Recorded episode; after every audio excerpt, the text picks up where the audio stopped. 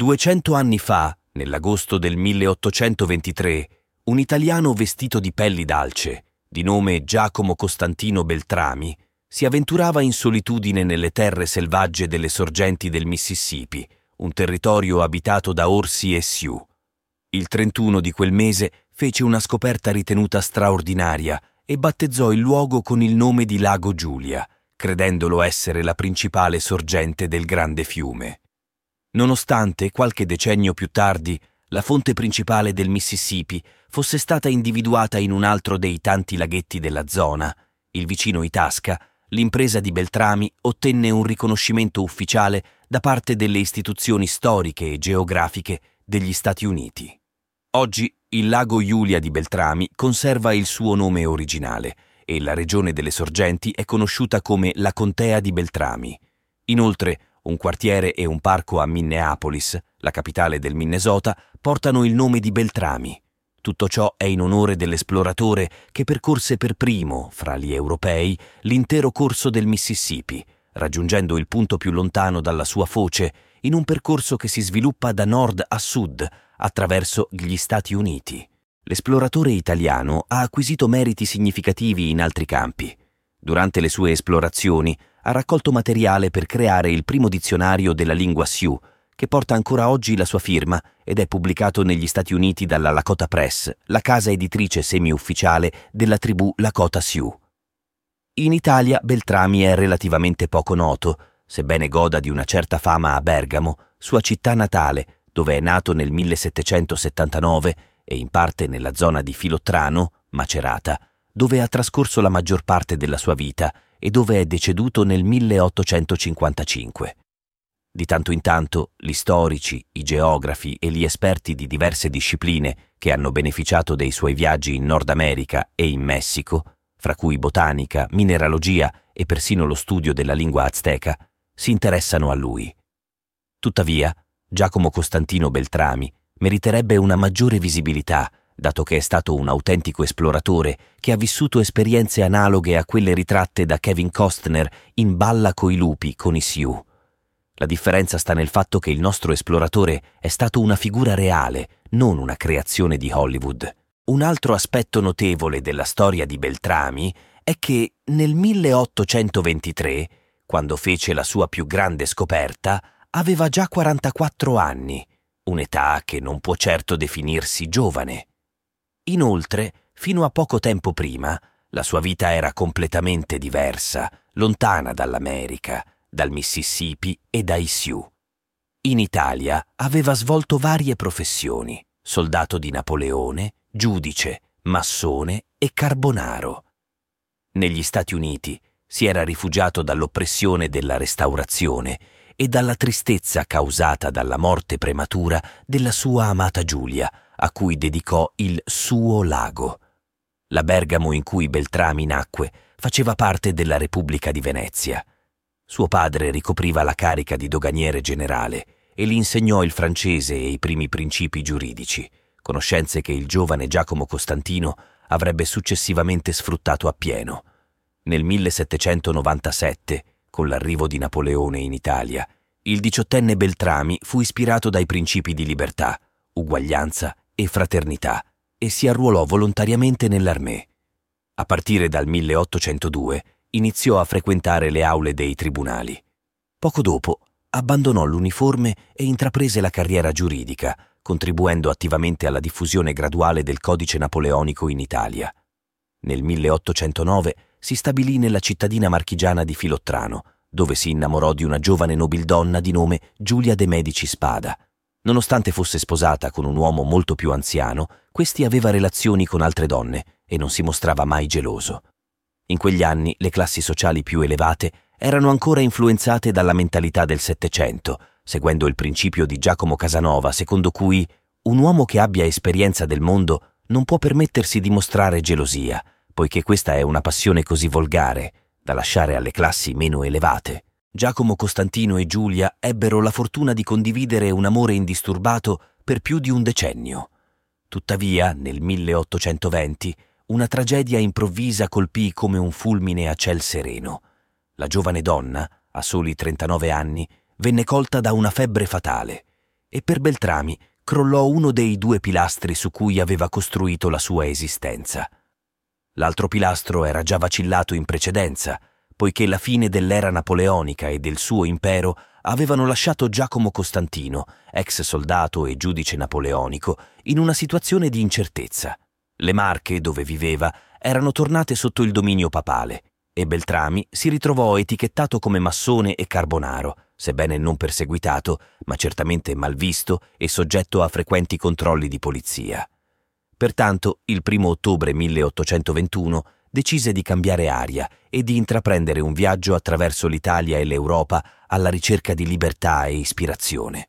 Non aveva piani definiti e sicuramente non immaginava che questo tour lo avrebbe condotto, in meno di due anni, fino alle sorgenti del Mississippi. Beltrami iniziò il suo viaggio come un turista di classe, lasciando l'abbigliamento in pelli d'alce a più in là, le sue credenziali da massone erano ancora valide in Inghilterra, l'unico paese europeo in cui la reazione post-napoleonica non aveva radici profonde. A Londra le lettere di presentazione gli aprirono le porte dei circoli frequentati dal duca di Wellington, il celebre comandante vincitore di Napoleone a Waterloo. Tuttavia, Beltrami iniziò a sentire l'Europa troppo limitante per la sua sete di scoperte. Che cosa c'è da guadagnare visitando l'Europa, dove tutto è antiquato e despota? si chiedeva. Un giorno a Liverpool improvvisamente prese la decisione di acquistare un biglietto per l'America, nonostante le limitate risorse finanziarie che iniziavano a preoccuparlo. Giunto a Washington, compì un gesto ancora più audace. Riuscì a ottenere un incontro diretto con un altro massone di alto livello, niente meno che il presidente James Monroe, noto per la dottrina Monroe, in sintesi, nessuna ingerenza straniera negli affari americani. Gli consegnai le mie lettere di presentazione, ricordò in seguito Beltrami. Egli le ricevette e mi parlò con la più squisita cortesia. Tuttavia, l'evento più significativo per Giacomo Costantino nelle prime settimane in America fu la scoperta che le sorgenti del Mississippi non erano ancora state individuate. In un impulso decise di andare a trovarle da solo, con l'obiettivo di portare onore all'Italia e di guadagnare simpatia per la causa della libertà italiana fra le nazioni straniere. Inizialmente si unì a un ufficiale di lontana origine italiana, Tagliaferro, che stava assumendo il comando di un forte nella valle del Mississippi. Successivamente si aggregò a un maggiore di nome Long, incaricato di una missione esplorativa verso nord, in direzione del confine canadese. Naturalmente sia Tagliaferro che Long cercarono di dissuaderlo dalla pericolosa impresa di avventurarsi da solo fra i Sioux alla ricerca delle sorgenti del fiume. Tuttavia, Beltrami non si fece scoraggiare. Beltrami pianificò la sua avventura con straordinaria precisione.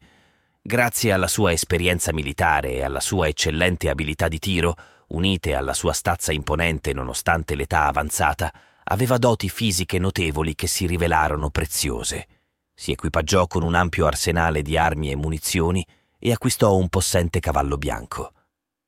Per impressionare le tribù Sioux e Chippewa, scelse di portare con sé uno stravagante ombrello rosso, che in effetti divenne un segno distintivo molto utile fra i nativi. Beltrami iniziò il viaggio nelle maestose foreste del Minnesota con delle guide native o meticce, sebbene fossero persone poco affidabili che non sempre lo tranquillizzavano, tenendo il dito sul grilletto del fucile. Tuttavia, dopo essersi liberato della scorta, subì due attacchi da parte di sconosciuti che riuscì a respingere senza uccidere nessuno o subire ferite. Man mano divenne noto come un abile cacciatore di orsi grizzly, fra i più massicci e feroci d'America. Stabilì relazioni sia con i Sioux sia con i Chippewa e si guadagnò così tanto rispetto da essere chiamato a svolgere il ruolo di pacificatore nelle guerre tribali. Beltrami fece colpo anche sulle ragazze indiane, in particolare una di nome Washita, che gli confezionò un magnifico abito su misura in stile nativo, decorato con frange e perline colorate. Questo capo d'abbigliamento può essere ammirato oggi presso il Museo Caffi di Bergamo, che ospita la maggior parte degli oggetti portati da Beltrami dall'America. Uno degli episodi più suggestivi del viaggio di Beltrami riguarda un incontro notturno nella foresta.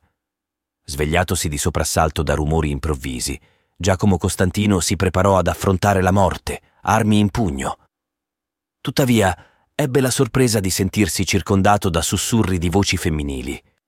Erano le ragazze di un villaggio Chippewa vicino, che avevano sentito della presenza del grande capo che viene da lontano e avevano deciso di uscire di nascosto durante la notte per incontrarlo.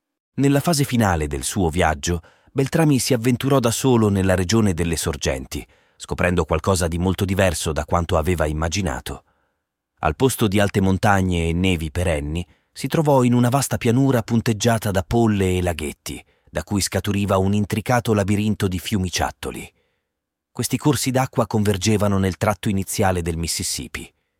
Esplorando la regione in lungo e in largo, Giacomo Costantino giunse fino alla polle più settentrionale. In quanto membro della massoneria, Beltrami intonò un inno al grande architetto dell'universo, avendo trovato le vere sorgenti del Mississippi.